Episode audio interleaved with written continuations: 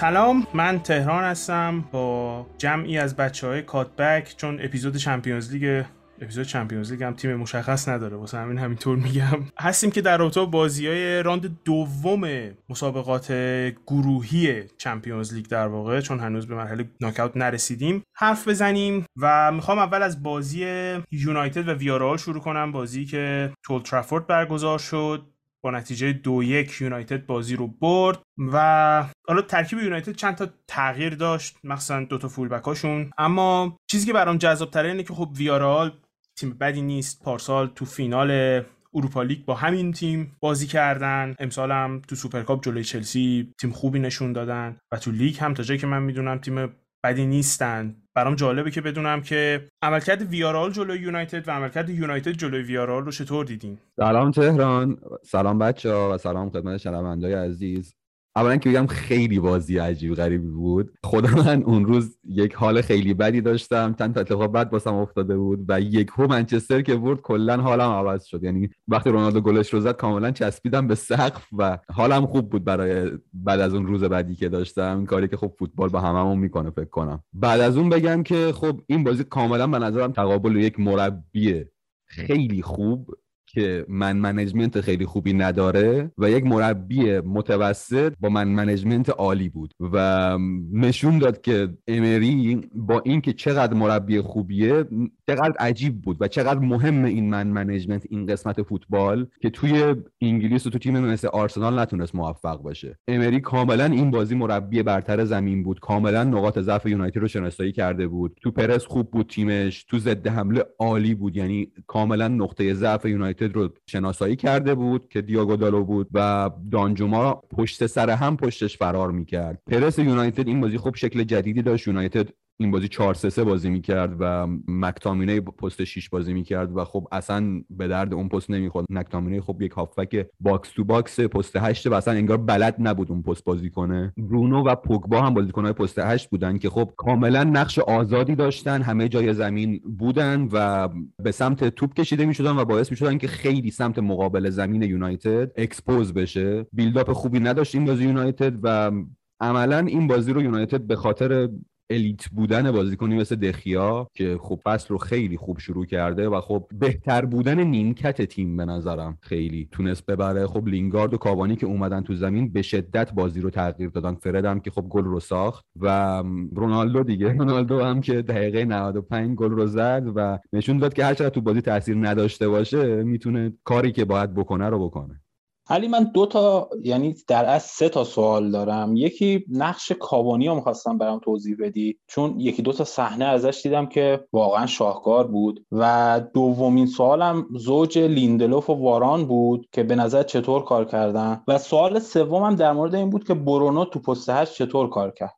مجید بخوام سوال اول تو جواب بدم. کاوانی بازیکنیه که به شدت روی فیتنسش حساسه. یعنی توی پاریس هم می‌دیدیم که خیلی بازی ها غایب بود و کلا بازیکنیه که تا 100 درصد آمادگی رو نداشته باشه ترجیح میده توی زمین نیاد. و دلیل این که الان می‌بینیم تو 34 سالگی با این قدرت پرس می‌کنه. از لحاظ اعداد پرس جزو 20 درصد بالای پریمیر لیگ بود فصل اینه که همیشه با آمادگی 100 درصد وارد بازی میشه. هر بازی هم که میاد داخل زمین کاملا جریان بازی رو برای یونایتد تغییر میده. معمولا اینجوری بوده تو این دو بازی که کاوانی میاد سمت چپ و رونالدو میره نوک و جاشون رو با هم عوض می‌کنن این دو نفر. این بازی هم کاملا وقتی اومد پرس یونایتد چند لول بهتر شد. یونایتد حضورش توی محوطه جریمه خیلی تغییر می‌کنه. وقتی کاوانی هست و کلا بازیکنیه که به نظر من نمیشه به عنوان نقل پلن ای تیم به عنوان زوج رونالدو استفاده بشه؟ ولی خیلی به نظرم پلن بی فوق العاده ایه به خاطر همون available نبودنش همیشه. و نکته دوم این که خیلی زیاد تعهد داره به تیم ملی اروگوئه. خیلی حساس سر اینکه بازی تیم ملی رو باشه. که اگه یادتون باشه سر اون کاری که Premier League کرده بود گفته بود بازیکن ها رو نمیفرستیم به آمریکای جنوبی هم یه استوری گذاشته بود و اعتراض کرده بود. در مورد سوال دوم زوج لیندلوف و واران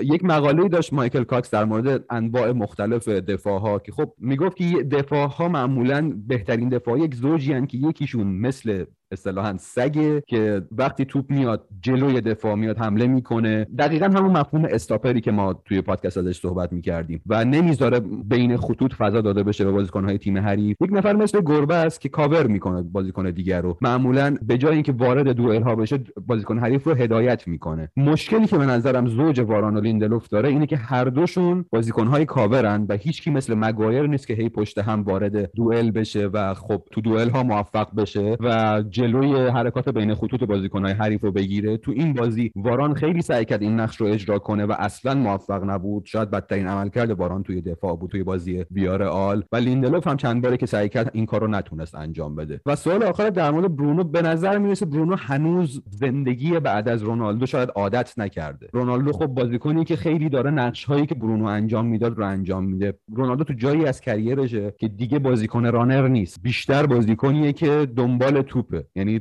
به سمت توپ میاد توی بازی ویلا هم دیدیم که توپ رو دریافت کنه و خب این کاری که تو یونایتد معمولا برونو انجامش می‌داد و هنوز به نظر می‌رسه که این دو نفر خیلی با هم هماهنگ نشدن. تو تیم ملی پرتغال هم این رو دیدیم و باز هم به نظرم هر دو تاثیرشون رو می‌ذارن. به نظرم قربانی اصلی اومدن رونالدو الان پوگباست که هم تاثیرش رو جلو زمین از دست داده هم عقب زمین اونقدر دسپلین خوبی نداره که بخواد به عنوان یکی از محور دوگانه استفاده بشه. همونجوری که تو این بازی دیدیم کاملا موقع ضد حمله ها بدون تاثیر بود پوگبا.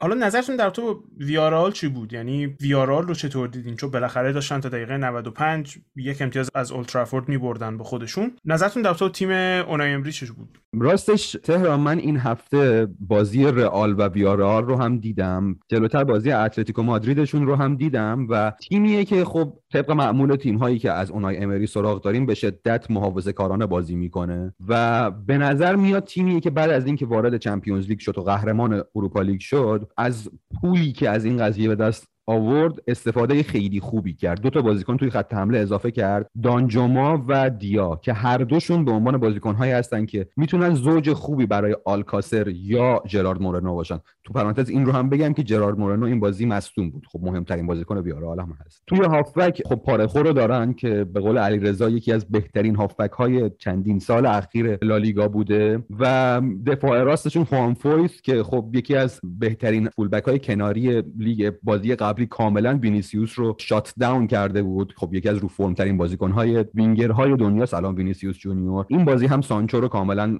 کنترل کرده بود. و سمت چپشون آلبرتو مورنو. دفاع وسط هاشون هم یک partnership خیلی خوبی دارن. بین راول آلبیول که یک بازیکن با تجربه یک مدافع کلاسیکه و پائو تورس که به نظر من یکی از بهترین دفاع های چپ های دنیاست از زمینه بازی با پا که هم توی ball carrying فوق العاده هم توی خارج کردن ویارئال توی پرس. یعنی بازی بازی رئال که رئال پرس بالا انجام می‌داد کاملا با پاس های range بالاش ویارئال رو از پرس خارج می‌کرد. این بازی که نوع پرس یونایتد یک مقدار متفاوت تر بود با دریبلینگش کاملا ویارئال رو از پرس خارج می‌کرد و به نظرم ویارئال یکی از بالانس ترین تیم‌های لالیگاست این فصل. من تعجب می‌کنم اگه امسال سهمیه نگیرن سهمیه Champions لیگ نگیرن در واقع.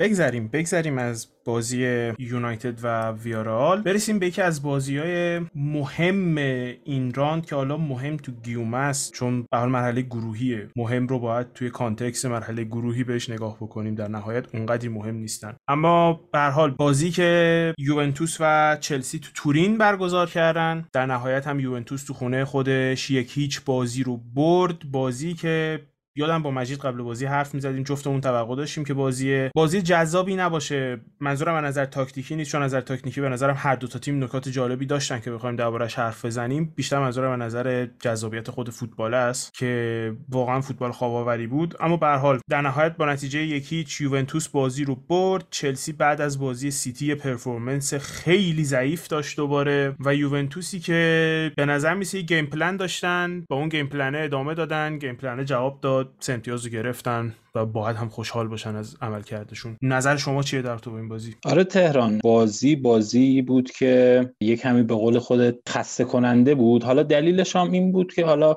از مصاحبه های قبل بازی هم که می‌دیدیم زیاد مربیات تمایلی به برد نداشتن. الگری که مصاحبه کرد که گفت اصلا رقابت ما با زنیت برای دوم شدن توی این گروه و خودش رو تقریبا تیم دوم این گروه می‌دونه و چلسی و مثلا تیم اول قبول کرده بود. و از اون ورم خب به خاطر مسئولیت ها هر دو تا تیم یکم دستشون بسته بود و نمی‌تونستن اون عملکرد پرفکت خودشون رو نمایش بذارن. حالا در مورد ترکیبا هم اگه بخوایم صحبت کنیم یووه که با سیستم 4-4-2-0 بازی کرد که حالا چون مهاجماشو نداشت دو با دو تا وینگر تو پست مهاجم بازی می‌کرد که این دوتا خیلی نزدیک به خط هافبک بازی می‌کردن و عملا هم جز ضد حمله کار خاصی قرار نبود انجام بدن و این دوتا بازیکنی که حالا به عنوان مهاجم استفاده می‌شد خیلی نزدیک به خط هافبک بودن در صورتی که توپگیری می‌شد برای ضد حمله آماده میشن و با سرعت قرار می‌کردن. یه نکته ای که هست اینه که خود یووه انگار علاقه نداشت که مثلا بیشتر مالکیت توپا داشته باشه. اکثر توپایی که از خط دفاع یا دروازه شروع می‌شد با پاس بلند به زمین چلسی می‌رفت و اکثرا اون پاس هم زیاد هدفمند نبود و بازیکن چلسی توپا می‌گرفتن و دوباره حمله می‌کرد و یووه می‌رفت تو حالت دفاعی. و یه چیزی که خیلی برای من جالب بود تعداد بلاک های یووه بود که تقریبا نصف شوتای چلسی رو block کردن و این block ها صرفا به خاطر اینکه توپ به بازیکن خورده نبود. من بازی رو داشتم می‌دیدم اینطوری بود که بازیکن ها خیلی عجیب خودشون رو به سمت توپ پرتاب می‌کردن. حالا می‌خواستم نظر خودت هم بدونم و در ادامه من دوباره صحبت می‌کنم. من فقط یک نکته این وسط بگم که یکم مخالفم با حرفت مجید که پاس های بلند یووه بی هدف بودن. چون گلی که زد یووه هم دقیقا از یک مالکیت بود. با این موافقم که یووه دنبال مالکیت نبود. ولی به نظر میرسید برای پاس های بلندشون هدف داشتن. یعنی بونوچی که اون پاس بلند رو برای رابیو فرستاد رابیو کاشت برای برناردسکی. برناردسکی یه پاس خیلی خوب داد به کیزا و کیزا گل زد. و همین کار رو من یک مقاله از جیمز هورنکسل داشتم میخوندم از اتلتیک. همین کار رو بازی اسپتزیا هم کرده بودم و از همین روش گل زده بودم. و به نظر می‌رسه که ربیو بالاخره بعد یه چند سالی که بعد از اون درخششش توی تیم پاریس یکم گم بوده انگار تو هر تیمی که بود یک نقش خیلی خوب براش پیدا شده به عنوان یک هافبکی که ضد حمله شروع می‌کنه قطع توپ می‌کنه به عنوان یه یوتیلیتی من بازی هوایی می‌کنه و بعضی وقتا هم یه تهدید گله که خب تو این بازی هم دیدیم یه شوت خیلی خوب زد. حالا با حرفت موافقم ولی مثلا منظورم بیشتر تو حالتی بود که بازی در جریان بود. گل یووه تقریبا زمانی بود به نظر من که دفاع چلسی هنوز ساختار خودش رو پیدا نکرد چون اول نیمه دوم بود و آره دقیقا مثال خوبی زدی واسه این حرکت ربیو. دقیقا گلی که ما جلو اسپتزیا یعنی مویز کین زد یه همچین حرکتی بود. یه پاس بلند از بونوچی ربیو میکاره واسه بازیکن و اونجا تبدیل به گل میشه. حالا اینجا با یه پاس اضافه کیزا تو موقعیت گل قرار می‌گیره گل می‌زنه. این دقیقا حالا یه توضیح هم خودت توی اون مقاله که نوشته بود حالا من تو بخش سریام اشاره کرده بودم بهش تو باشگاه دانشجویان نوشته بود اون مقاله رو. دقیقا این حالتی که تبدیل میشن یه جورایی به 3 4 3 لوزی ربیو یکی از اون بازیکنایی هستش که روی دست لوکاتلی بازی می‌کنه و یکم به خط حمله بیشتر نزدیک میشه برای توپای بلند. و خب آره این پلن رو قبلا هم یعنی دوران الگری دوران اول الگری اینا دیده بودیم. حالا اونجا یه کمی بیشتر مانجوکیچ این کارا رو می‌کرد به عنوان یه مهاجم ولی خب اینجا ربیو اون کارا رو می‌کنه. ولی نکته که هست اینه که در کل تو حین بازی یووه زیاد به مالکیت توپ و بازی سازی علاقه نداشت و ترجیح می‌داد که بیشتر ضد حمله بزن حالا تهران هم می‌خواد صحبت کنه. می‌ذارم تهران ادامه بده و من باز دوباره اضافه میشم. آره من بالا گفتم که و اینو من لزوما چیز بدی هم نمی‌دونم که تیمی بیاد جلوی چلسی مالکیت رو به چلسی بده و فضا رو ببنده چون چلسی نشون داده که نمی‌تونه از مالکیتش وقتی یه تیمی خوب فضا رو میبنده حداقل استفاده بکنه و به نظر من کاری که یوونتوس هم کرد منطقی بود. مخصوصا اینکه مهاجم نوک هم نداشتن. حالا می‌دونم علی منظورش چیه یا خودت منظورت چیه مجید اما تیمی که مهاجم نوک نداره هم از توپ های بلند اونقدری نمی‌تونه هدفدار استفاده بکنه. یعنی این حدی که یوونتوس هدف داشت فکر می‌کنم دیگه نهایتشه. بیشتر از این شما باید یه تارگت منی اون بالا داشته باشی که بتونی واسش توپ بزنی زیرش. واسه همینی که من واقعا نکته بدی توی عملکرد یوونتوس نمی‌بینم. من فکر می‌کنم میگم بازم یه game plan داشتن game plan مشخص بود. توپو بدیم دست چلسی جمع شیم تو فضا. چلسی نمی‌تونه ما رو باز بکنه که خب کاملا درست انجامش دادن. و بعدش هم تو ضد حمله کاریش می‌کنیم که حالا من توقع داشتم ما واقعا تو ضد حمله گل بخوریم اما بیشتر تو حمله سریع گل خوردیم. یعنی تیم ما کاملا تو فاز دفاع بود. صرفا نتونستیم دفاع کنیم. اینطور نبود که ضد حمله باشه. ما جلو نبودیم که بهش گل بخوریم. خب حالا می‌رسیم به چلسی. حرف زیاده. من در مورد بازی یوونتوس و چلسی یک نکته که خیلی برام جالب بود این انعطاف پذیری تیم یووه در چینش داخل زمینش بود. یعنی شما می‌دیدید که بازی یووه با 4 4 حالا مجید میگه 4 4 0 2 0 که یعنی مثلا مهاجم نداشته ولی من فکر کنم بیشتر 4 4 1 1 بازی می‌کرد یووه روی کاغذ. یعنی اینطور بود که کیازا به عنوان نفر آخر معمولا سعی می‌کرد رو خط آفساید قرار بگیره و فرار کنه از فضایی که بین دفاع چلسی به وجود می اومد ربیو سعی می‌کرد شبیه به یک نیم دایره ای که محورش کیزا هست مرکز اون محور کیزا است. بین حدودا 10 متری باشه فاصله داشته باشه و سعی کنه که مدافعان کناری چلسی رو جذب کنه و فضای خیلی خوبی برای کیزا و فراراش به وجود بیاره. من این نکته خیلی برام جالب بود که آلگری حتی زمانی که چلسی فشار می آورد کوادرادو به عنوان نفر پنجم دفاعی وارد خط دفاعی می‌شد و یک لاین پنج نفره تشکیل می‌دادن و دنیدو چقدر خوب بود؟ و سعی می‌کرد که در نقش یک مدافع میانه توپا رو قطع کنه و سعی کرد که فضای بین کوادرادو و مدافعان دیگری مثل دلیخت و بونوچی رو خیلی خوب پوشش بده. دقیقا ما از حرفت خیلی درسته و اگه بخوام عملکردهای فردی رو مثال بزنم بونوچی خیلی تو کنترل لوکاکو خوب بود. خیلی کم دیدم که یک بازیکن تنهایی بتونه انقدر خوب به لوکاکو deal کنه. باز هم البته بهش موقعیت داد چون خب می‌دونیم لوکاکو چه غولیه و نمیشه کاملا یک بازی کنترلش کرد. البته می‌تونم بگم که حالا تو بخش چلسی بخوام صحبت کنیم من بیشتر میگم که من باز هم این رو تقصیر تاکتیک های مربی می‌دونم که لوکاکو اصلا فضا نداشت. جلوتر لوکاتلی به نظرم خیلی خوب حرکت می‌کرد بین خیلی خوب به عنوان یک pivot خودش رو در دسترس مدافع های یووه قرار می‌داد. پرس چلسی یک مقدار مشکل داشت که فضای زیادی به مدافع می‌داد و لوکاتلی با حرکت های خوبش خیلی خوب توپ رو دریافت می‌کرد و دوباره پخش می‌کرد. و دقیقا مشکلی که ما توی چلسی می‌دیدیم. خب یک دفاع organized هر دو, دو تیم دفاعشون خیلی organized بود. یک دفاع organized رو چجوری میشه شکست؟ وقتی که بتونی این دفاع رو از جهت عرضی با عرض دادن به زمین. بازیکنهایی مثل کوادرادو و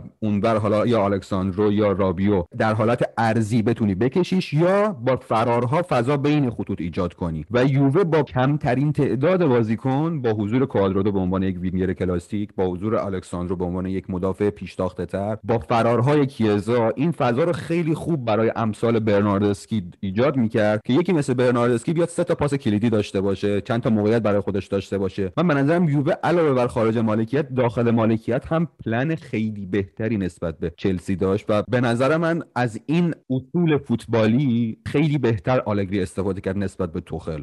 نکته که من می‌خواستم در آخر بهش اشاره کنم این بود که دو تیم در زمان حمله اکثرا یه حداقل بازیکنی اون عقب نگه میداشتن. یعنی تو یووه که شاید 4 5 نفر اون عقب میموندن برای جلوگیری از ضد حمله و تو چلسی هم. می‌تونم بگم که ستا مدافعشون اکثرا حضور داشتن. تو حملات چلسی و زیاد جلو نمی اومدن و خب این باعث می شد که به همون قضیه بیشتر شک کنیم که مربیا برای مساوی اومده بودن و زیاد دنبال گرفتن نتیجه نبودن.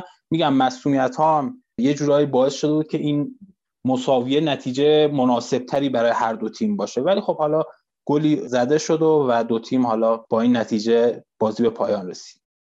این قضیه حالا بازی رو چون داشتیم تقریبا با هم می‌دیدیم مجید واسه همینم.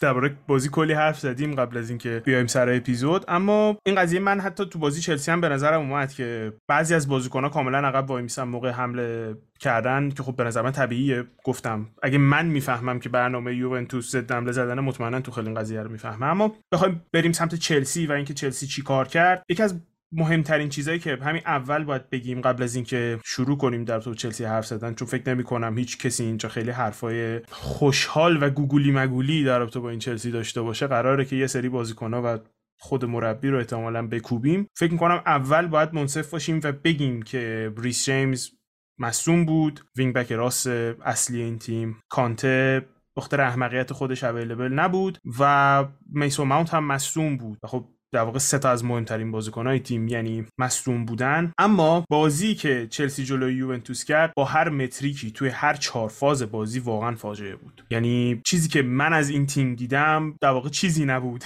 و اگر بغل زمین توخل انقدر عصبانی نبود می‌تونستم بیام اینجا به شما بگم که توخل هیچ برنامه واسه این بازی نداشت. اما وقتی یادم میاد که توخل بغل زمین چقدر عصبانی بود تعویز بین دو نیمش و بعدش همون تعویزی که دقیقه 60 یا 65 بود که سه تا بازیکن عوض کرد که دامینیک فایفلد از اتلتیک یه مطلب جالبی در رابطه با این قضیه نوشته که باهاش هم نظرم که میگه که احتمالا توی اون لحظه صبر توخل با بازیکناش تموم شد و به این نتیجه رسید که من هر سه تای شما رو از زمین می‌کشم بیرون در واقع تا جایی که دستم میرسه تعویض انجام میدم و بازیکنهای جدید میارم تو فقط برای اینکه عوض بشه یه چیزی تو این زمین چون این چیزی که دارم می‌بینم در حال حاضر acceptable نیست. و خب اگه این رویکرد رو از توخل نمی‌دیدم خیلی راحتتر می‌تونستم مربی رو بکوبم در حال حاضر. اما به نظرم همون قدی که منی که داشتم بازی رو می‌دیدم اعصابم خورد بود از بازی. توخل کنار زمینم اعصابش خورد بود از بازی. و خب می‌خوام از شما بپرسم که چلسی رو چطور دیدین توی این بازی جلوی یوونتوس تو زمین یوونتوس؟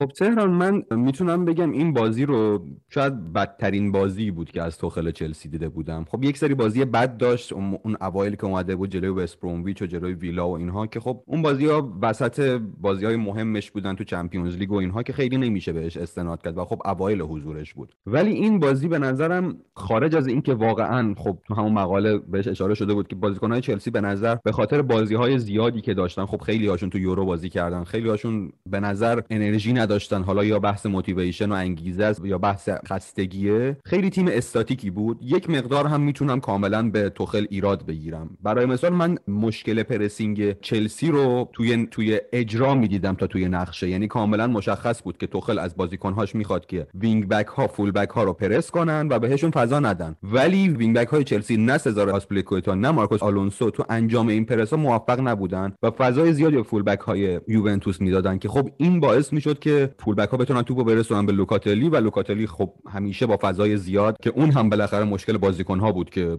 لوکاتلی باید مهمترین بازیکنی که شما باید مارکش کنی. بهش فضای زیاد داده می‌شد. ولی یک جاهایی رو من نمی‌تونم مشکل بازیکن بگیرم. مثل حضور سزار اسپلیکوتو توی پست wing back خب یوونتوس این بازی خیلی compact دفاع می‌کرد و شما به بازیکن‌های احتیاج داشتین که هم به صورت طولی هم به صورت عرضی همون چیزی که در مورد یوونتوس گفتیم چلسی رو کش بیارن. ما می‌دونیم که مارکوس آلونسو یک بازیکنی نیست که کل یک flank رو بدی دستش و بگی تو از جلو تا عقب این رو باید پوشش بدی. سزار اسپلیکوتو هم به خاطر سنش همچین بازیکنی نیست. و کاملا نیمه دوم دیدیم که بعد از معرفی کالوم هادسون اودوی و چیلول که خب من نمی‌دونم واقعا چرا انقدر game time کمی بهش می‌رسه تیم اصلا یک تیم دیگه شد. نکته دیگه سه تا بازیکن جلوی زمین داشت چلسی لوکاکو هاورتز و زیاش. به نظر من استفاده از زیاش توی نیم فضای چپ اشتباه بود و این که توخل تا اواسط بازی هیچ کاری نکرد که زیاش رو برگردونه به عنوان بازیکن توی نیم فضای راست عجیب بود برای من. به صورت اصولی یک بازیکنی که چپ پاست وقتی تو سمت چپ زمین قرار می‌گیره تو نیم فضای چپ مخصوصا قرار می‌گیره یک مقداری از زمین براش محدود میشه چون پرس کردن روش راحت تره و زیاش به نظر من خلاق ترین بازیکن چلسی بین خطوطه. و وقتی توی نیم فضای چپ قرارش میدی این بازیکن محدود میشه به سانتر کردن. و دیدیم که یکی دو باری که زیاش رفت سمت نیم فضای راست تونست چند تا پاس در عمق خوب به لوکاکو بده. و همین نداشتن runner بازیکنی که به صورت طولی و به صورت عرضی یوونتوس رو کش بیاره کار دفاع های یوونتوس رو برای فضا ندادن به لوکاکو خیلی راحت کرده بود که ما دیدیم تا دقیقه 80 و 80 84 لوکاکو هیچ موقعیتی نداشت. بلافاصله بعد از اینکه تعویضهاش رو کرد توخل لوکاکو چند موقعیت خوب داشت. یک موقعیت ضربه سر داشت یک موقعیت پاس در عمق بود که راس بارکلی بهش داد. و به نظر من بازی همونقدر که تقصیر بازیکنها بود که خب از عصبانیت توخل هم معلوم بود تقصیر game plan ی بود که توخل داشت و ترکیبی بود که چیده بود. حالا اینی که میگی علی من تو اپیزود پریمیر لیگ هم گفتم در تو بازی با سیتی که یه جاهایی از زمین مخصوصا تو هافبک و پشت مهاجم ها به نظر می‌رسه که توخل داره با این squad کشتی می‌گیره و نمی‌تونه به اون چیزی که می‌خواد برسه. یه ذرش قابل درکه. بهترین بازیکن این squad توی سه فصل گذشته اگه این فصل رو هم حساب بکنیم در حاضر مصدومه. میسون ماونتو نداره که قبلا می‌تونست هزار تا کار واسش انجام بده و من اینو متوجه میشم که تو به عنوان X مربی الان داری سعی می‌کنی یه جایگزین واسش پیدا کنی و نمی‌تونی. زیاش با تمام quality که داره میسون ماونت نیست. اما اونا به کنار یعنی اونا رو من متوجه میشم و بهش حق میدم. یه سری تصمیمات هم مثل همین تصمیم بازی دادن به دو تا full back ی که در واقع دو تا wing back ی که هر دو بازیکنای کند و سنگینی هستن. خب اینا چیزایی که من فکر می‌کنم میشه جلوشو گرفت. یعنی شاید من توقع نداشته باشم که بیای اول بازی سزار آسپیلیکوئتا رو نذاری یا اصلا سزار آسپیلیکوئتا رو عقب‌تر بذاری و کالوم هادسون اودوی رو توی بازی خارج از خونه جلوی یوونتوس تو تورین در واقع بازی بدی. شاید این توقع خیلی زیادیه. اما فکر می‌کنم توقع بازی دادن به چیلول که تو فینال چمپیونز لیگ بازی کرده سمت چپ خیلی توقع زیادی نباشه. و خب بحث این میشه که چیلول آماده نیست کل فصل بازی نکرده که خب کار کی بوده که کل فصل بازی نکرده؟ مثلا حتی کاراباو کاپ هم نشسته رو نیمکت. یعنی اینا رو من متوجه میشم. سر یه سری چیزا به نظر من در حال حاضر به خاطر این دوتا باخت و فقط هم این دوتا باخت نیست بیشتر performance بد تو این دوتا باخت باختن به سیتی و باختن به یوونتوس تو تورین. مخصوصا وقتی جفتشون یکی چند به خودی خود اصلا اتفاق بدی نیست. شما می‌تونی این دوتا رو ببازی سربلند بیرون بیای و به بقیه فصلت برسی. فکر می‌کنم بیشتر مشکل این پرفورمنس است که نه تنها خب منی که بازی رو می‌بینم راضی نیستم بلکه خود سرمربی هم راضی نیست. مخصوصا اینکه اینا رو کنار بازی های ویلا و تاتنهام می‌ذاری که هر دو بازی هم با اینکه چلسی خب سه هیچ برد نیمه اول خیلی بدی داشت. و خب برگردیم عقبتر می‌رسیم به استون ویلای پارسال و اواخر پارسال که تیم داشت سهمیه دستش در می‌رفت. چون این squad عملا همون squad فقط یه لوکاکو بهش اضافه شده که حالا خیلی نگیم فقط یه لوکاکو که بهترین مهاجمای دنیاست طرف. اما کسایی که چلسی رو نزدیکتر دنبال می‌کردن می‌دونستن مشکل این تیم فقط یه مهاجم گلزن نیست. درسته که بزرگترین مشکلش مهاجم گلزنه اما خب داره مشکلات دیگه ایم. و همه اینا رو بذار کنار. به نظر من تعویض اول توخل که چیلول اوورد جای آلونسو خب سوال میشه که چرا بین دو نیمه اووردی چرا زودتر نیوردی چرا اول بازی نذاشتیش سه تا تعویض بعدی هم متوجه میشم من. به اینکه راضی نبود. از تیمش راضی نبود و بهترین کار به قول فرانک لمپارد می‌گفت بعضی از بازی ها من دوست دارم 5 تا بازیکنم رو تعویض کنم. اما تعویض پنجم به نظر من یک نشان بزرگی بود به squad چلسی و مخصوصا به ساول که اگه perform نکنین من هر کیو دلم بخواد بازی میدم. یعنی بازی دادن به بارکلی به نظر من نشان دیگه ای نداره به جز این. بله واقعا اصلا عجیب بود تصور این که بازیکنی که تا همین آخر فصل پیش توی استون ویلا بدون گریلیش هم حتی game time نمی‌گرفت توی چمپیونز لیگ به عنوان بازیکنی که بیاد ما رو نجات بده از باخت استفاده شد جلوی امثال ساول امثال ورنر. یک چیزی هم بگم ماونت فقط خلاقیتش نیست که چلسی الان ندارتش. ماونت بازیکنی بود که پرس چلسی رو رهبری می‌کرد و کنار این که ماونت نیست الان ورنر رو هم نذاشت این بازی و پرس چلسی به شدت مشکل داشت این بازی. یعنی این رو هم من تقصیر توخل می‌دونم. یک مشکل دیگه ای که تعویضهای چلسی داشت به نظر من کلا وقتی یک دفاع تیم مقابل خیلی فشرده است توی نیم فضا پشت محوطه جریمه فضا خیلی زیاد باز میشه. و تو اگه اونجا بازیکنهایی داشته باشی که تو سانچ کردن از اون ناحیه خوب باشن خیلی می‌تونی موقعیت خلق کنی. سمت چپ چلسی رو درک می‌کنم. رودیگر مدافعی که خیلی از نظر دفاعی خوبه. از نظر خارج کردن تیم از پرس با اینکه راست پاس بد نیست بالاتر از متوسطه. و خب عملکرد خیلی خوبی داشته تو یک سال اخیر بعد از اینکه توخل اومده مخصوصا. و به نظر من چلسی واقعا یک بازیکنی که دفاع چپ پا می‌خواد. چون خیلی وقتها من دیدم که رودیگر تو این موقعیت هست ولی نمی‌تونه سانتر کنه. یا عقب زمین مورد پرس حریف قرار می‌گیره و آلونسو که هیچی چیلول هم بعضی وقتا نمی‌تونه از پرس درش بیاره. تعویض دیگه ای که نمیفهممش اینه که چرا هم همزمان کریستنسن و تییاگو سیلوا رو نگه داشت و آسپیلیکوئتا رو کشید بیرون در صورتی که ما بارها دیدیم آسپیلیکوئتا توی اون ناحیه نیم فضا پشت محوطه جریمه چقدر سانتر های خوبی می‌تونه بکشه. و می‌تونست هادسون اودوی رو به عنوان wing back بیاره و آسپیلیکوئتا رو به عنوان right center back نگه داره و از سانتراش استفاده کنه. کما اینکه دیدیم که کریستنسن بارها تو این موقعیت قرار گرفت و نمی‌تونست کاری بکنه چون بازیکنی نیست که خب سانتر بکنه. از نظر ارسال سانتر خوب باشه. و خب وقتی لوکاکو و هاورتز جلو هستن که انقدر تو بازی هوایی خوبن سانتر هم می‌تونه یک اسلحه خیلی خوبی برای تیم باشه. حالا تکراری میشه من این حرفا رو دائم می‌زنم ولی برای مثال حرفی که در مورد میسون زدی خیلی درسته. حتی تو تیم لمپارت هم پرس لیدر ما میسون بود. کسی که پرس رو شروع می‌کرد و در واقع پرس دیرکتورمون هم بود. چون اون بود که اشاره می‌کرد به بقیه که کجا باید پرس بکنن. و خب نبودنش توی آمار ضعیف پرس چلسی تو این فصل قطعا تاثیر داره. قطعا. اما خب تنها تاثیر قضیه نیست. و من سبک توخیل رو تا حدودی می‌شناسم. بعد از اینکه سرمربی چلسی شد خیلی در رابطه با تیم‌های قدیمیش خوندم. می‌دونم مربی که پرس اعتقاد داره به پرس بالا هم اعتقاد داره و به پرس شدید هم اعتقاد داره. شاید یک بخشی از قضیه تقصیر سرمربی باشه. برای منی که چلسی فنم و این اسکواد رو چندین سال دنبال می‌کنم اینجور افتها چیز جدیدی نیستن.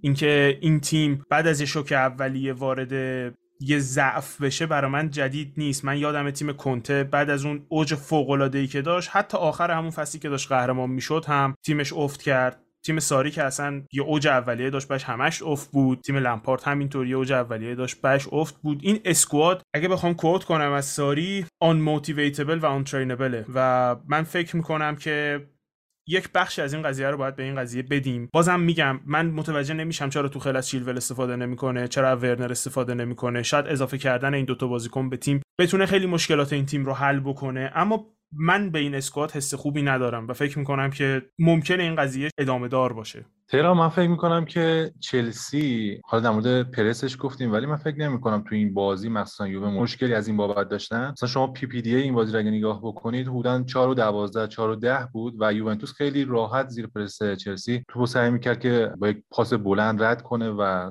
فقط لو ندن توپ رو ببین دو تا بازی چلسی باخته در مورد سیتی باخته در مورد یوونتوس باخته در مورد دو تا تیمی که کاملا رویکرد متفاوتی داشتن. یعنی شما زمانی که جلو سیتی قرار گرفتید تو نیمه خودتون حبس شده بودید نمی‌تونستید بالا بیاید این یه بازی جلو یوونتوسی قرار گرفتید که کاملا deep block می‌کرد کاملا نشسته بود عمق زمین رو پوشش داده بود و شما مشکل اصلیتون به نظر من علاوه بر اون که حالا intensity تون رو از دست دادید شادابی اون تیم از دست دادید گفتم بعد از قهرمانی اتفاق چنین حالتی هایی برای یک تیم معموله. یعنی امکان داره که یک تیم دیگه اون شادابی اون intensity که قبلا داشته رو از دست بده و دوباره برگرده. ولی من فکر کنم با چند تا تغییر کاملا تیمتون احیا بشه. یعنی با برگشت ماونت قطعا تیمتون بهتر میشه بین خطوط خلاقیت بیشتر میشه. تمرکز تیم بهتر میشه. بازی حالا شما میگید اسکواد چلسی خیلی خوب نیست ولی من خیلی موافق نیستم. من فکر کنم با چند تا جابجایی یعنی اومدن چیلول در وین بک چپ یا حضور هودسون اودوی می‌تونه خلاقیت و اون زهر بیشتری به خط حملتون بده. حالا من یه سوالی ازت داشتم این بود که هاورتس رو چطور دید تو این بازی؟ من فکر کنم هاورتس اصلا اون هاورتس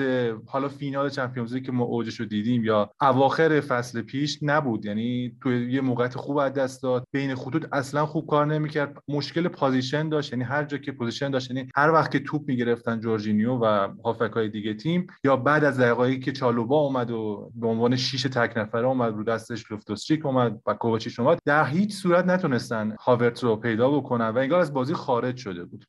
ببین ما من به نظرم هاورس بازیکنی که تو چند حالت خیلی بهتره. یکی وقتی که فضا داره خب کاور کردیم که چرا چلسی این بازی فضا نداشت. یکی هم که خب اواخر فصل پیش که خب چلسی معمولا مالکیت رو می‌داد به تیم حریف بازی رئال بازی سیتی هاورس بهترین بازیش رو می‌کرد. یکی هم وقتی که تیم بعضی وقتا به بازی هوایی رو میاره که خب این بازی هم دوئل های هوایی زیادی برد هاورس من حالا آمارش رو چک نکردم. ولی توی مقاله جیمز هورنکسل هم اشاره شده بود که هاورس خیلی از دوئل های رو برد و late run هاش به box که خب وقتیه که تیم دوباره داره از کناره ها حمله می‌کنه. یکی مثل لوکاکو دفاعی حریف رو به عقب میرونه و فضا باز میشه پشت محوطه جریمه برای هاورت من به نظرم مشکل هاورت هم برمیگرده بیشتر به تاکتیک تیم تا محدودیت های شخص خودش.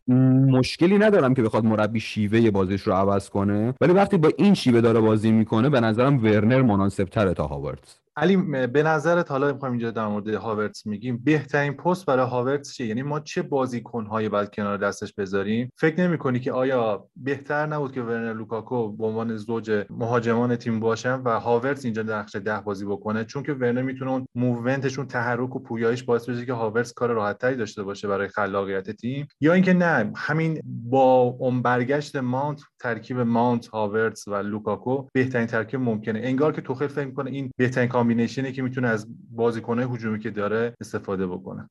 من راستش با توجه به چیزهایی که الان دیدم می‌تونم بگم هاورس و لوکاکو هنوز به هم نه ویژگی هاشون با هم خوب می‌خوره به هم نه با هم اون chemistry رو پیدا کردن. به نظرم برای توخل بهتره که سعی کنه این chemistry رو بین ورنر و لوکاکو ایجاد کنه و ماونت هم که خب بازیکنی که به نظرم undroppable ه. این یه راه راه دیگه هم اینه که از سیستم سه دفاعه move on کنه چلسی که خب به نظرم راهیه که در دراز مدت باید به سمتش برن با این مقدار استعدادی که تو این تیم توی جلوی زمین وجود داره. چون فقط اینها نیستن. ما هنوز کالوم هادسون اودوی رو داریم زیش رو داریم پلیسیش رو داریم و خب استعداد زیادی داره چلسی جلوی زمینش غیر از این سه چهار نفر.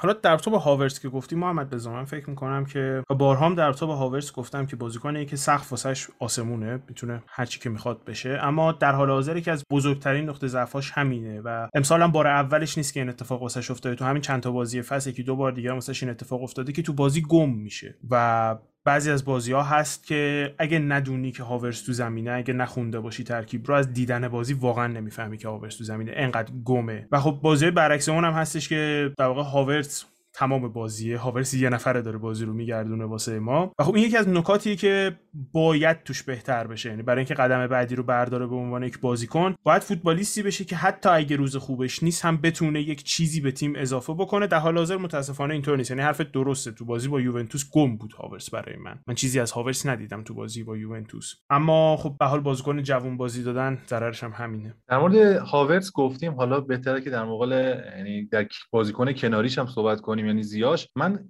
از زیاد چیزی که می‌دیدم وقتی که به سمت یعنی دروازه حرکت می‌کرد خیلی هوشمندانه نبود و یا حتی زمانی که پشتش رو می‌کرد به دروازه و توپ می‌خواست دریافت کنه heavy touch داشت. بازیکنی که شما اگه یادتون باشه در زمان آجاکس به عنوان یک wide playmaker یعنی بازیکنی سمت راست میومد داخل می‌زد بازی سازی می‌کرد خیلی خوب این کار انجام می‌داد. ولی این بازی ما دیدیم که بنتانکو حالا از ویژگی ها خوبی های بنتانکو لوکاتلی بعد بگیم که خیلی خوب تونستن پوشش بدن half space و فضای وسط زمین و تقریبا قطع می‌کردن intercept می‌کردن block می‌کردن همه توپ رو و پوشش می‌دادن. ولی من فکر کنم کمکاری زیاش و هاورتز مهمترین ضعف چلسی تو این بازی بود.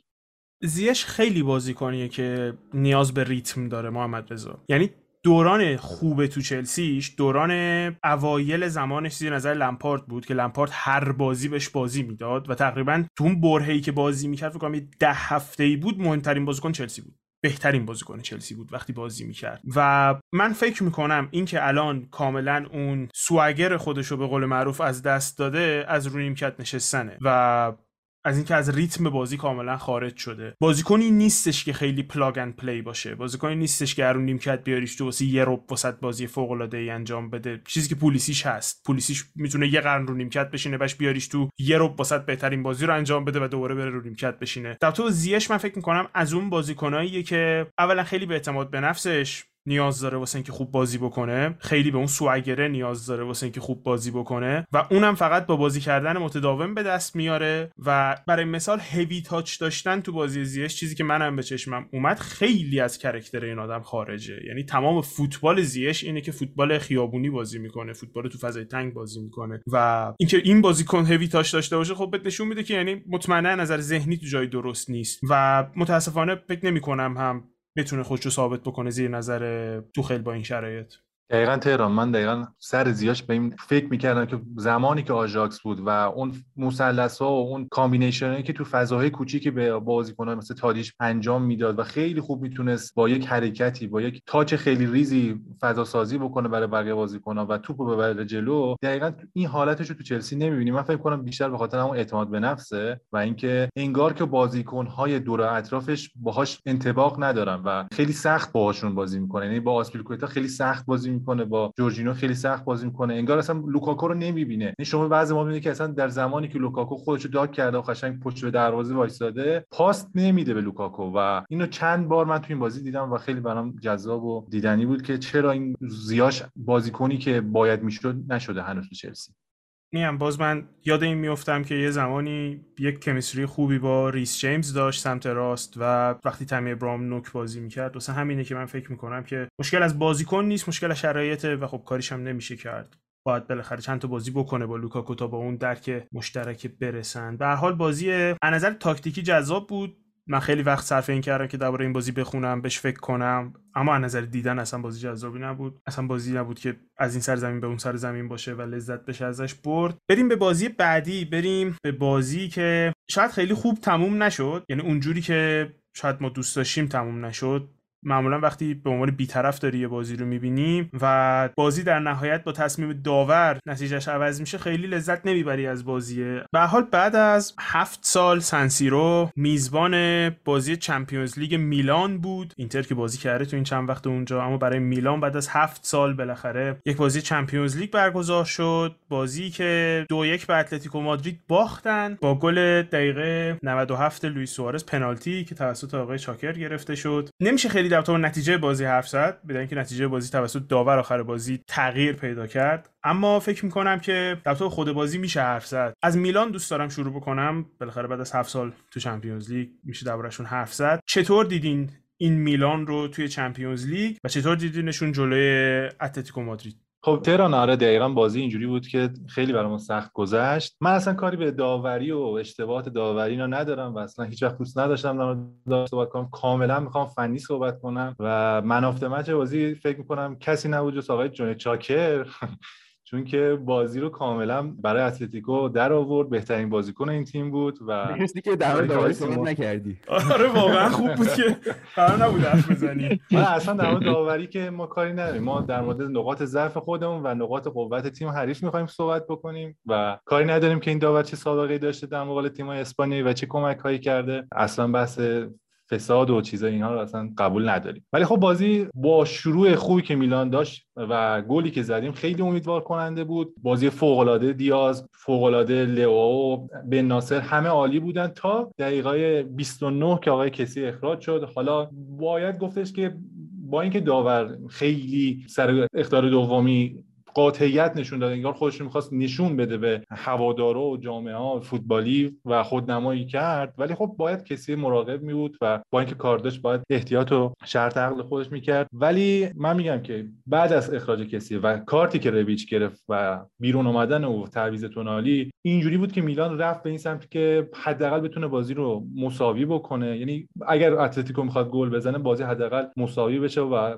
بازنده بیرون از زمین نره. دقیقا محمدرضا حالا آمار بازی رو هم که نگاه می‌کنی همین رو کاملا بهمون میگه. یعنی توی 20 دقیقه اول بازی میلان 56 صدم xG داشت و خب گل هم زد و اتلتیکو صفر ایکس جی داشت. یعنی اتلتیکو هیچ کاری اول بازی نکرد. اتلتیکو تا آخر بازی 1 و 77 صدم xG داشت و میلان هیچ ایکس جی به 56 صدمش اضافه نشد. یعنی کاملا اتلتیکو بعد از ده نفره شدن سوار بازی شد. ده نفره شدن میلان سوار بازی شد و میلان هیچ موقعیتی نتونست ایجاد کنه. علی دقیقا این سر مالکیت هم چنین حالتی به وجود اومد. شما برید مالکیت رو ببینید. از دقایق یک تا 15 اگر حساب بکنیم مالکیت میلان بیشتر از اتلتیکو مادرید بود. ولی از دقایقی که اخراجی ما دادیم یعنی مثلا دقیقه 46 تا تقریبا 60 مالکیت اتلتیکو مادرید 80 به 20 بوده. یا دقیقه 61 تا 75 مالکیت اتلتیکو 82 در مقابل 18 بوده. و حالا اگه بخوایم حالا بیشتر در مورد بازی صحبت بکنیم خیلی در مورد تعویض هایی که پیولی کرد و اومدن بالوتوره شاید خیلی میلانیا ناراحت بودن از اینکه بازیکن با چنین کیفیتی که در سطح شاید کنفرانس اروپا هم بازی نکنه خب بالاخره ذخیره و گزینه های دوم سوم دفاع چپ تو حتی موناکو بوده. ولی یه چیزی که هست اینه که وحشتناک داشت اتلتیکو فشار می آورد اگه شما بازی رو دیده باشید کاملا سعی می‌کردن که overload کنن رو flank ا و با یه پاس بلند با استفاده از overload ی که تو box هم انجام دادن. یعنی شما تعویض هایی که کرد سیمونه و اون گزینه هایی که رو نیمکت داشت رو ببینید کاملا حق رو می‌دید به پیولی و من فکر کنم ببینید بازیکنایی که اضافه کرد دیپاول اضافه کرد گریزمان اضافه کرد حتی ژائو فلیکس رو تو همون دقایق ابتدایی که بعد از اخراج داد میلان اوورد تو بازی و یورنته رو برد تو دفاع راست قرار داد. رنان لودی رو در نیمه دوم دوباره آورد و لیما رو آورد اینا هم بازیکن بودن که گل‌هایی که اتلتیکو زد موثر بودن و مشارکت داشتن. کاری که پیولی می‌خواست انجام بده این بود که سعی کنه یه block ی درست بکنه. حالا پنج نفره یا 6 نفره بتونه این flank ا رو کاملا پوشش بده. ولی از جایی میلان ضربه خورد که حدودا دقیقه 80 و فکر می‌کنم دو 81 بود که این تیم مجبور شد به خاطر اون خالی کردن بازیکنایی مثل بن ناصر و سالماکرز تعویض هایی بیاره یعنی فلورنزی و کالولو فلورنزی و کالولو هر دو بازیکنایی بودن که انگار هنوز بدنهاشون آماده رقابت در سطح اول اروپا و چنین بازی مهمی تو چمپیونز لیگ نیست. و ما دیدیم که گلایی که میلان خورد همش از اون سمتی بود که فلورنزی و کالولو حضور داشتن و تاثیر دیگه ای که داشت حضور این دو نفر بود که داوید کالابریا با خروج بن ناصر اومد در میانه زمین بازی کرد و برای ما هافبک دفاعی بود. کالابریا تا دقیقه 80 در پست دفاع راست فوق العاده بود. در تمام تکلات در تمام نبردهای زمینی هوایی تونسته بود حریف اتلتیکو مادرید بشه و لمار و لودی که بعد از رفتن لکالابریا به میانه زمین درخشیدن و تونستن مشارکت داشته باشن تو گل کاملا اینو نشون میده که چقدر موثر بازی کرده کالابریا. و یه سری دیگه دیتا هم دیگه هستش که خب خیلی میگن که چرا پیولی از دقیقه یعنی اپروچ اون روی کردی که داشت دقیقه سی و اخراجی که کسی داد می‌تونست بهتر باشه مالکیت بیشتری داشته باشه که خب حالا صحبت می‌کنیم در موردش.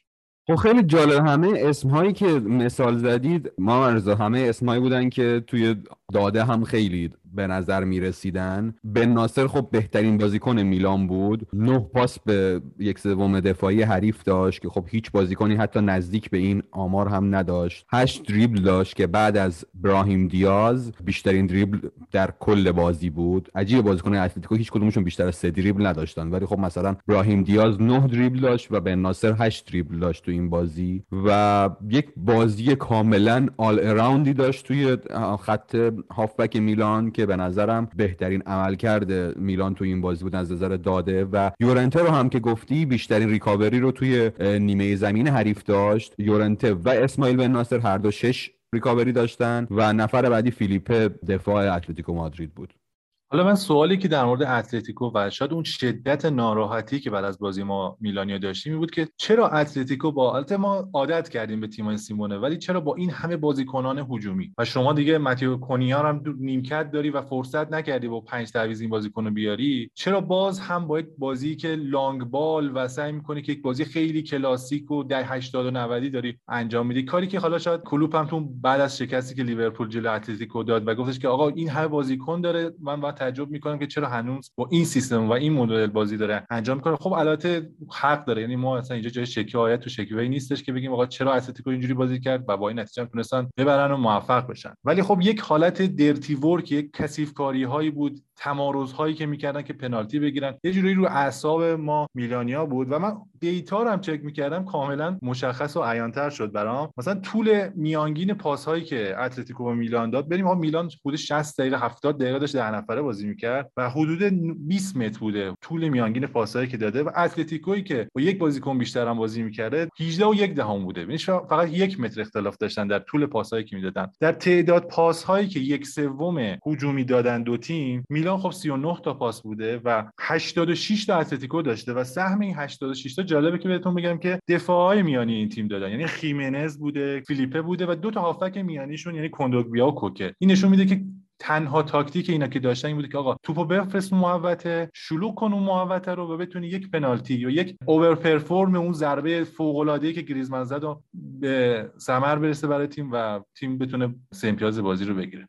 راستش ما از من به نظرم یکی از دلایل اصلی که اتلتیکو فصل رو یکم آرومتر شروع کرده نسبت به خب اول فصل پیش اینه که اینها خط هافبکشون یک مقدار از نظر خلاقیت افت داشته. چند تا دلیل داره. یکیش اینه که خب اول اینکه هنوز رودریگو دپال خیلی با ترکیب جا نیافتاده گریزمان هم اینطور خیلی خوب جا نیافتاده و ساول از این تیم رفته. ساول یک بازیکنی بود که خب به عنوان یک utility man بود. کسی بود که مثل چسب زخم هر جای زمین مشکل داشت می آوردش تو زمین. لمار که اول فصل خیلی حضور خوبی تو این تیم داشت خیلی خلاقیت بالایی به تیم اضافه می‌کرد هم مصدومه. و ژائو فیلیکس افت داشته نسبت به فصل پیش. می‌دونم سیمونه کلا از نظر تاکتیکی مربی منفی حساب میشه. یک دوره گذاری دارن طی می‌کنن اتلتیکو مادرید که خب فصل پیشم توی کات‌بک های لالیگا در موردش صحبت کردیم این فصل هم صحبت کردیم که به نظر می‌رسه هنوز بازیکن های اتلتیکو مادرید با اون حالت گذار خب طول می‌کشه بتونن عادت کنن. ولی خب با توجه به بازیکن های جدیدی که خریدن امثال کونیا که خب بازیکن خلاقی حساب میشه امثال گریزمان رودریگو دی‌پائول و خب بازیکن هایی که لمار که تغییر پیدا کرده ژائو فیلیکس رامیس هنوز یک مقدار سخته واسش که جا پیدا کنه و کوکه که این فصل central focus همه چیز اتلتیکو مادرید بوده و فصل رو با مصدومیت شروع کرده یک مقدار من دلایل رو اینها می‌دونم تا تاکتیک های مربی. بله من کاملا موافقم. با حالا در مورد اتلتیکو که بچه ها صحبت کردن توی اپیزود کاتبک. ولی حالا در نکته پایان اگه بخوام در مورد میلان بگم خب خیلی بیشترین ناراحتی که داشتن و انتقاداتی که می‌کنن از رویکرد پیولی بوده تا دقیقه سی حالا تا دقیقه صد و خورده که داشت بازی انجام می‌شد. من می‌خواستم بگم که درسته. میلان نتونست خوب مالکیت داشته باشه. آمار گفتم 80 به 20 بوده تو نیمه دوم شروع نیمه دوم. ولی باید اینو در نظر بگیریم که آیا میلان ظرفیت چنین کاری داشته که 10 نفره جلو تیم 11 نفره اتلتیکو با اون همه مهاجمی که من گفتم و اسپوردم توپو نگه داره. من فکر کنم چون میلان تو هر چهار فاز یا حالا تو سه فاز تقریبا از چهار فاز انفجاری بازی می‌کنه و طولی بازی می‌کنه و بازیکنهایی که داره بیشتر با شور و اشتیاق و اون نشاط و شادابی و پویایی که دارن بازی می‌کنن خیلی به درد نگه داشتن مالکیت و حفظ توپ نیستن. یعنی بازیکنهایی که ببینید تو هافک دفاعی شما ببینید بن ناصر چنین بازیکنی نیست تونالی چنین بازیکنی نیست کسیه چنین بازیکنی نیست. شاید اینا بیشتر بازیکنهای تخریبگر box to box بازیکنایی هستن که توپو حمل بکنن. و من قبلا هم گفتم قبل از اینکه فصل شروع بشه ما یک بازیکنی که توپو نگهداری holding midfielder نیاز داریم. حالا شاید با اضافه شدن یاسین عدلی این ضعف تیم برطرف بشه و فکر کنم مدیران تیم و اون scout های تیم هم به این ضعف دیدن و برن برطرف می‌کنن این ضعفو. ولی خب من حس می‌کنم که این ایرادی که می‌گیرن و مالکیت خیلی زیادی که به تیم اتلتیکو دادن یعنی حتی اینکه گفتن که چرا از mid block دفاع نکردم و چرا از low block دفاع کردم من حس می‌کنم به خاطر اون محدودیت های تیم بوده. شما روی نیمکت می‌دید که فقط دنیل مالدینیه که دیگه تعویض نمیشه. یعنی می‌تونست تنها گزینه که انجام بده دنیل مالدینی بود. دنیل مالدینی که تقریبا تجربه ای نداشته. ولی ژیرو رو میاره. چرا ژیرو چون که تونسته جلو اتلتیکو حداقل گل بزنه. آره درسته. بازیکن مثل ژیرو که ایستایه شاید به درد تیم ده نفره نخوره. ولی منم اگر جای پیولی بودم ترجیح می‌دادم بازیکنی مثل ژیرو با اون همه سابقه رو به بازی بیارم تا دنیل مالدینی یا بالو توره به خاطر اینکه دست میلان خالی بوده. ما کرونیچ مصدوم بوده. زلاتان که کلا خب مصدومه. اصلا دیگه نباید خیلی صحبت بکنیم و اینا. ولی بازیکن دیگه مثل مسیاس هم هنوز به تیم اضافه نشدن. این ظرفیت تیم اینجوری نبوده که بیایم یک بازی برابری با یک بازیکن کمتر جلوی اتلتیکو انجام بدیم. بگذریم بگذریم به یکی از بازیایی که نه جذاب بود نه مهم بود نه قشنگ بود نه تعجب آور بود ولی بازم باید در روبرش حرف زد. بازی بنفیکا بارسلونایی که همه چیز این بازی در تو بارسلونا عجیب بود از ترکیب اولیه‌شون بگیر تا اتفاقاتی که تو زمین افتاد تا تعویض‌ها تا همه چیز. واقعا همه چیز عجیب بود. بارسلونا موفق شد این بازی رو سه هیچ به بنفیکا ببازه و آقای کمان دیگه واقعا من فکر می‌کنم آپشناش تموم شده واسه اینکه کاری بکنه که اخراج بشه ولی خب باشگاه خیلی شرایط اخراج نداره. ایرزا نظرت در تو بازی چی بود؟ نظرت در تو ترکیب چی بود؟ راست رو بخوای دوست دارم کلا از موقعی که ترکیب اومد تا موقعی که سوت پایان بازی زده شد احوالات تو برامون توضیح بدی با این بازی که دیدی. ببین خیلی خلاصه بگم. سه پنج دو قرار نبود واسه بارسا جواب بده همونطوری که تو بازی بایرن هم اونقدر جواب نداده بود حداقل با این بازیکن ها چیز واضحی بود یعنی اینکه سرجی روبرتو نمی‌تونه wing back بازی کنه. ما هرچی توپ ببریم جلو به موقعیت ختم نمیشه از طرف سرجی روبرتو. پرس ما ناقص میمونه به خاطر که اگر بخوایم با دو نفر پرس کنیم چون اونا با سه نفر دارن build up شون رو انجام میدن کار راحت تری دارن برای اینکه دور بزنن پرس ما رو. و خب اگر بخوایم یکی از هافکامون رو جلوتر بیاریم پوشش خوبی نمی‌تونیم تو وسط زمین داشته باشیم و توپ رو خیلی راحت می‌تونن سریع انتقال بدن چیزی که تو کل بازی بنفیکا می‌خواست انجام بده و بارسلونا رو با چند تا پاس از جریان بازی خارج می‌کرد بازیکن بارسلونا جا میموندن و خب روی کردی که احتمالا کمان داره برای اینکه 3 5 دو بازی بده تیمش رو اینه که پشت وینگ بک هاش محافظت بهتری ایجاد کنه که خب من درک می‌کنم که با مینگزا و آراخو و پیکه این محافظت ایجاد بشه. ولی گارسیا بازیکنیه که نه تو پوشش فضا خیلی خوبه نه سرعت بالایی داره نه تو هوا خوبه نه تکلای خیلی خوبی می‌زنه و کلا عملکرد مثبتی بدون توپ نداره و خب دومین باره که داره توی کمتر از ده تا بازی که برای بارسلونا کرده اخراج میشه. یعنی به نظرم نشون میده که این بازیکن چقدر بدون توپ بازیکن محدود و ضعیف و بدیه. و خب یه سری روی کرده از کمان دیده می‌شد تو این بازی که عجیب بود. یعنی اینکه ما اول بازی که گل خوردیم تیم به خودش اومد واقعا برگشت دو تا موقعیت خیلی خوب ساخت که حالا گل نشد لوک نزد توی دروازه. و خب کل اون موقعیت ها بر این پایه بود که پدری فضایی رو پیدا می‌کرد. دیونگ های خیلی خوبی به box داشت و اون موقعیت رو میساخت. و خب دقیقه فکر کنم سی بود که رونالد کومان وقتی دید که پیکه کارت زرد گرفته ترجیح داد که پیکه رو بکشه بیرون گاوی رو بیاره تو و تا اینجا همه چیز منطقی بود چون گاوی بازی خیلی خوبی داشت می‌تونست حتی اگر توی کناره ها بازی کنه واسه ما بازیکن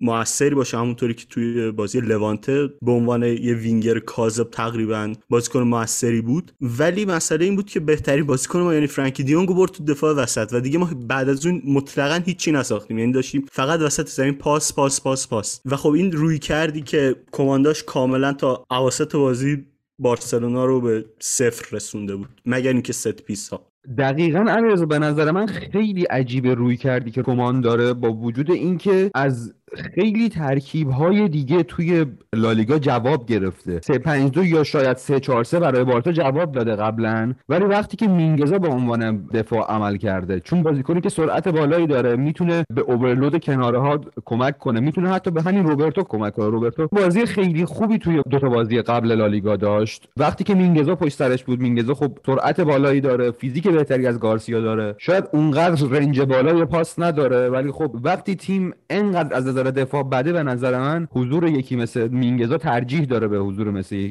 اریک گارسیا که حداقل توی فرم خوبی نیست. و دوباره رفت دوباره گارسیا رو بازی داد پشت سر روبرتو و خب تعویض بعدیش که خودت گفتی دیونگ رو برگردون به عنوان دفاع وسط که خب خیلی بد بود و عجیب الان مربیگری کمان. من خودم یکی از کسایی بودم که به نظرم دوره کمان رو مثبت می‌دیدم ولی الان به جای رسیده که خب همه دارن تو این باشگاه بد عمل می‌کنن و کمان هم اصلا کمکی به خودش نمی‌کنه. نکته آخری که باید بگم این که یک سال داریم در مورد این که پدری یک بازیکن 18 ساله انقدر زیاد داره بازی می‌کنه حرف می‌زنیم و پدری کاملا می‌بینیم که مستهلک شده یک نیمه تو بازی خوبه و مثلا نیمه دوم کاملا fade out میشه انگار دیگه تو بازی نیست و دوباره تیم ملی هم دعوت میشه.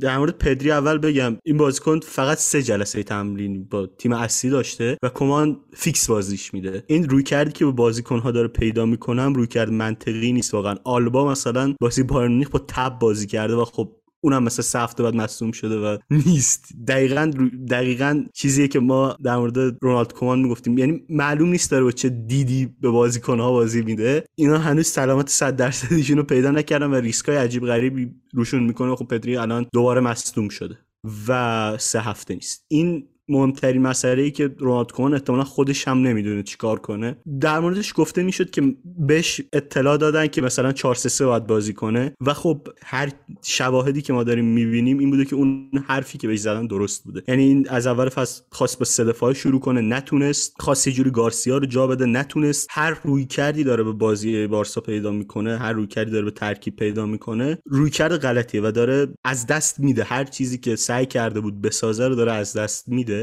و فقط هم اون اشتباهی که من گفتم اول بازی نبود. این بود که های سری دومش هم غلط بود. یعنی اینکه نیکو گونزالس بازیکن مستعدیه به نظر من ولی تجربه چندانی نداره. وقتی تو یکی عقبی چرا باید؟ مثلا جای کاپیتان تیم نیکو گونزالس رو بیاری که اون عقب زمین مثلا فقط اون باید کلی فضا پوشش بده و خب سوتی های بدی بده turnover ای زیادی داشته باشه. یا اینکه فکر کنم دیگه تمام دنیا بدونن که اگر کوتینیو می‌خواد جایی بازی کنه یا باید تو وینگر چپ بازی کنه یا باید تو هافبک شماره ده بازی کنه نزدیکتر به دروازه باشه. و وقتی تعویض می‌کنه کوتینیو رو هشت بازی میده و پشت سرش هم نیکو گونزالسه. یعنی هیچ بازیکنی نیست که بخواد این بازیکن رو کاور بکنه. و خب کوتینیو هم بازیکنی که زیاد توپ از دست میده. و حالا مثلا فرض کنیم بازیکن تازه از مصونیت هم برگشت. یعنی رویکردی که داره کومان پیدا می‌کنه جدا از تمام حرفایی که تو کنفرانس های خبریش می‌زنه داره رویکرد غلطی میشه. و نسبت به همه چیز و همه کس داره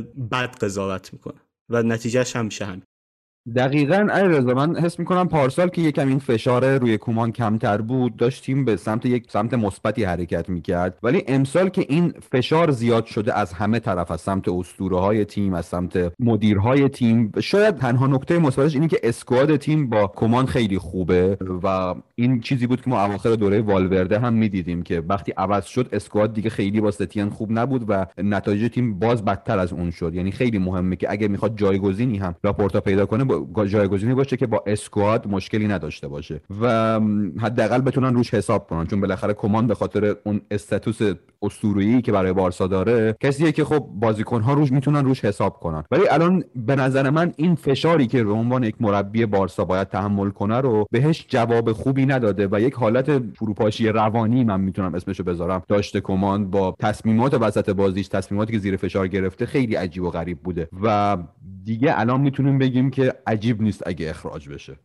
البته حالا بازی کردن بازیکن با تپ واقعا دیگه چیز جدیدی بود. یعنی این یکی رو می‌تونم بگم که تا حالا نشیده بودم. بازیکنی که تپ داره رو هنوز بهش بازی بدی. به حال وضعیت بارسلونا از همه لحاظ در حال حاضر که به نظر سرمربی هم به وضعیت مالیشون گره خورده. همه چیزشون به وضعیت مالیشون گره خورده. و کمان هم فکر می‌کنم دیگه بعد از این بازی من واقعا دو به شکم که شاید داره سعی می‌کنه ببینه چقدر تصمیمات عجیب غریب می‌تونه بگیره تا اخراجش کنن. یعنی ممکنه با یکی از دوستاش شرط بسته باشه سر این قضیه. به حال بگذریم بریم سمت رئال و نتیجه شگفتآور واقعا تعجب آوری که اتفاق افتاد. دو یک تو خونه خودشون به شریف باختن. نکته ای دارین در تو اون بازی؟ یا اینکه فکر می‌کنی صرفا اتفاق بوده.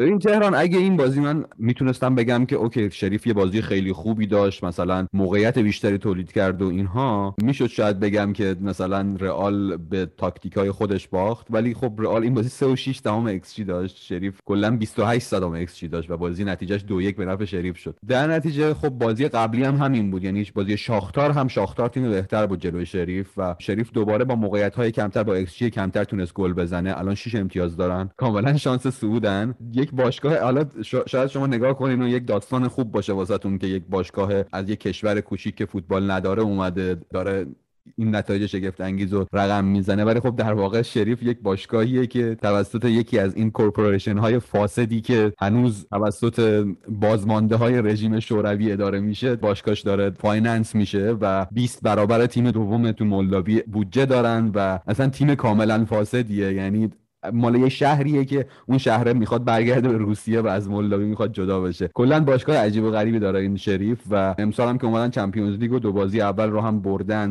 ولی فکر نمی‌کنم با این نحوی که دارن بازی می‌کنن این موفقیت بتونه پایدار بمونه. رئال هم که خب من کاملا بازیشون رو از اوایل فصلی که توی لالیگا داشتن مثبت می‌بینم. کاماوینگا خرید خیلی خوبی بوده. آلابا خیلی تونسته تیم رو توی مالکیت کمک کنه. و به نظرم این یک استثنا بوده این بازی بیشتر از اینکه بخواد یک نتیجه عملکرد بد باشه. بگذریم و برسیم به آخرین بازی که این اپیزود قراره مفصل دربارش حرف بزنیم. بازی پاری سن ژرمن و منچستر سیتی که تو پاریس برگزار شد و پاریس بازی رو دو هیچ برد. بازی که من به شخصه فکر نمی کنم خیلی باید در رابطش فکر کنیم. اینطور نبود که این بازی خیلی چیزها رو به ما نشون بده. ولی خب این سوال ازتون خواهم پرسید که به نظرتون این بازی برای آینده چقدر مهمه و چه چیزهایی رو در رابطه با این دو تیم به ما نشون میده؟ پاریس تونست بازی رو دو هیچ ببره. بازی که بازی جالبی بود حداقل برای من چون ندیده بودم اون قضیه از پاریس. می‌خوام نظر شما رو بدونم و می‌خوام از پاریس هم شروع بکنم که تیم پاریس رو چه جور تیمی دیدین و اینکه فکر می‌کنین این performance و این نتیجه چقدر مهمه به طور کل. آره تهران در مورد پاریس که حرف خیلی زیاده به نظر من. تیمی که واقعا به نظر من چالش چیدن تیم با همچین بازیکنهای برای پوچتینو. شما سه نفر داری که احتمالا اگه بخوای لیست کنی پنج مهاجم برتر دنیا رو این سه نفر جز اون بالان. ولی کمترین مشارکت رو تو پرست دارن. حالا نیمار کمتر امباپه مسی که اصلا یعنی مسی بارها می‌شد که تو بازی می‌دیدیم که کاملا داره قدم می‌زنه و حتی نشون هم نمیده که می‌خواد پرس کنه. حتی راه پاس رو هم نمیبست. و خیلی عجیب بود واسه من عمل کردش. کنار اون هفت نفر دیگه ای رو داری؟ که واقعا این بازی عملکرد خوبی داشتن. یعنی شما از اشرف حکیمی سمت راست بگیر کاملا تونست جک گریلیش رو کنترل کنه کاملا تونست توی دوئل‌هاش موفق عمل کنه و کنار اون سمت چپ نونو مندز باز هم تونست محرز رو کنترل کنه. خط هافبکی داشتن که با دوندگی زیادشون تونستن دوندگی کم مهاجم ها رو جبران کنن. یعنی هم ایدریسا گی عملکرد فوق العاده داشت هم آندر هررا عملکرد خوبی داشت. وراتی به شدت این بازی عالی بود. کاملا توی خارج کردن پاریس از پرس موفق بود. اصلا به نظر می رسید خب ما تو این اول هفته دیدیم که حتی تیم elite ی مثل چلسی هم مقابل پرس سیتی آسیب پذیره. ولی وراتی به شدت با پاسهاش و با دریبلینگش تونست که پاریس رو از پرس خارج کنه. و اون سه نفر جلو هم که کارشون رو کردن یعنی سر گل اول مسی با جاذبه ای که مثل همیشه داره بازیکنها رو سمت خودش کشید. حکیمی رو آزاد کرد. حکیمی جلوتر امباپه رو آزاد کرد و امباپه تو فرستاد که ادریسا گل زد و گل دوم هم که دوباره مسی پاس به امباپه و خب اون شوتی که شوتیه که امضای مسی پشتشه کاملا. و تیم جالبیه. به نظرم این بازی شناسایی شده بود نقطه ضعفاشون. کانسلو توی اون پشت فضای پشت مسی که خب مسی هیچ مشارکتی نداشت عملکرد خیلی خوبی داشت چند تا موقعیت ساخت و کاملا می‌تونم بگم که اگه سیتی یه striker معمولی حالا اسم کاوانی رو نمی‌خوام معمولی بذارم ولی خب striker ذخیره ماست. یکی مثل کاوانی یکی مثل گرینوود که بازیکن‌های تیم ما داشتن کاملا می‌تونستن پاریس رو سه تا چهار تا گل بهشون بزنن بارها موقعیت ساختن بارها تونستن فضا ایجاد کنن پشت دفاع پاریس و کاملا بازی رو مسلط بودن و روی ضد حمله اونم به خاطر اینکه یک مقدار اواخر بازی بود و ریسک داشت می‌کرد توی مالکیت تو ضد حمله آسیب پذیر بودن. و به نظرم مطمئن نیستم که این عملکرد پاریس یک اینکه بتونه همین شانس رو بازی های دیگه بیاره دو اینکه جلوی تیم های perfect ی مثل بایرن مونیخ بتونه ادامه پیدا کنه.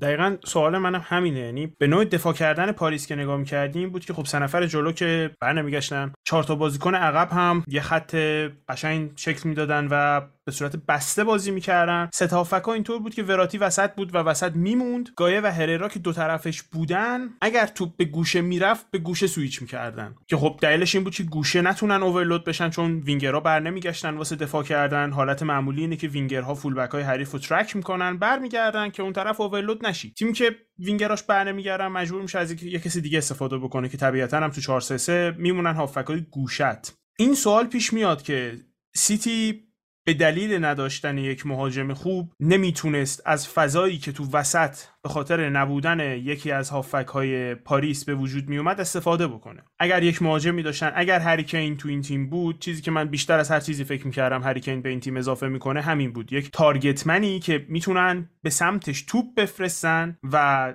استفاده بکنن از جاذبه ای که اون target man ایجاد می‌کنه براشون. مخصوصا target man ی مثل هریکین که می‌تونه پاس هم بده. چیزی که نداشتن این بازی. و خب بحث من اینه که جلوی تیم های فوق العاده ای که پاریس می‌خواد جلوشون بازی بکنه و ازشون نتیجه بگیره مثل بایرن مونیخ یا حتی تیم های دیگه تیم های مثل چلسی مثل رئال مادرید. جلوی این تیم ها آیا جوابی خواهند گرفت از این نوع دفاع کردن؟ چون تو حمله که فکر می‌کنم بحثی دبتشون نیست. این نوع دفاع کردن آیا جواب میده جلوی اون تیم ها یا نه؟ به نظر من تهران یک حداقل یک توییکی یک تغییر کوچیکی تو این سیستم میشه انجام داد. امباپه بازیکنیه که حتی اگه پرس نکنه هم به خاطر ترسی که مدافع از سرعتش دارن عقب می‌تونه نگه داره مدافع ها رو. و مسی این سرعت رو نداره. ما اواخر دوران بارسا می‌دیدیم که مسی و لوئیس سوارز جلو بودن و نهایتا می‌تونستن دو تا مدافع یا سه تا مدافع درگیر خودشون بکنن. چون سرعت نداشتن تیم حریف با خیال راحت جلو می‌رفتن مدافعاش مخصوصا بازی بایرن. با این دانش که آقا اینها سرعت ندارن ما می‌تونیم track back کنیم و برگردیم. به نظر من بهترین کاری که میشه کرد اینه که مسی به عنوان false nine ادامه بده فعالیتش رو. بیاد وسط امباپه و نیمار به عنوان وینگرهای تیم باشن. نیمار رو که دیدیم یک مقدار تو دفاع کمک می‌کرد حداقل تو این بازی. به خاطر همینم بود که سیتی یک مقدار از سمت راست کم کمتر حمله می‌کرد. البته سیتی در کل هم از سمت راست معمولا کمتر حمله می‌کنه. و امباپه هم بهش دستور داده بشه که آقا بیشتر track back کن بیشتر تو پرس کمک کن. و همین حضور امباپه تو flank راست باعث میشه که fullback های چپ تیم مقابل کمتر بیان جلو. چون از این میترسن که امباپه فضای پشت ما رو خب اتوبان می‌کنه اگه ما بریم جلو. و مسی هم وسط بودنش این خاصیت رو داره که می‌تونه به عنوان focal point تیم تو ضد حمله باشه. و معمولا مسی وقتی وسط باشه تیم حریف مجبور یک یا دو مدافع براش قرار بده. چون به مسی فضا بدی کاملا می‌تونه تک تک بازیکنهای تیم رو هر جای زمین باشن راه بندازه. چون دیدی داره که هیچ کس دیگه ای توی دنیا نداره در واقع.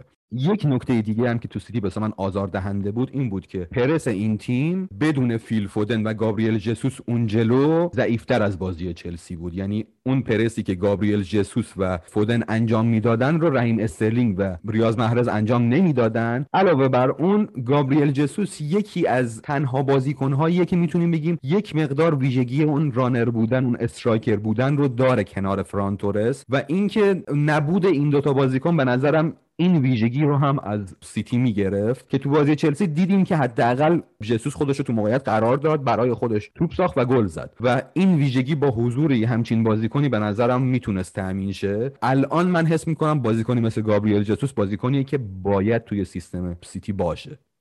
حرف درسته ولی میگم من اینو تو جمع خودمونم گفتم و فکر می‌کنم که اگه ده بار دیگه این بازی برگزار بشه پاریس فقط یک بار از اون ده بار رو می‌بره. یعنی همه چیز براشون درست پیش رفت که تونستن این بازی رو ببرن و من اگه سرمربی سیتی باشم نمی‌تونم از تیمم خیلی ناراضی باشم نمی‌تونم از کادر فنیم خیلی ناراضی باشم. نتیجه که گرفتیم همینه که هست کاریش نمی‌شد بکنیم. و یک بار دیگه من بگم تو اپیزود پریمیر لیگ هم اینو گفتم. رودری و کانسلو به شدت دارن این فصل خوب بازی می‌کنن. این بازی شاید به خاطر اینکه باختن به چشم نیاد اونقدر ولی این بازی حتی از بازی چلسی هم بهتر بودن یعنی کانسلو توی پست دفاع چپ هم از نظر خطر برای گل تهدید برای گل هم از نظر جلو بردن توپ موقع build-up کاملا به نظرم یک نقشی در حد نقش ترنت الکساندر آرنولد برای لیورپول داره. و این بازی هم چند پاس خوب داد که باز هم میگم اگه یک striker جای کوین دیبروینه اونجا بود سیتی احتمالا گل‌های بیشتری می‌زد. و رودری هم علاوه بر اون هم به عنوان shield کردن دفاع هم حضور موثر توی کانتر پرس باز پسگیری توپ توی ارائه دادن خودش یا آفر کردن خودش به عنوان گزینه پاس به مدافعا برای پخش کردن توپ تو همه اینا داره کاملا الیت عمل می‌کنه. من حالا مثال بوسکت رو نزدم دوباره که بچه ها بگن چند لول از بوسکت پایین تره ولی تو این چند بازی در همون حد به نظر من خوب بوده.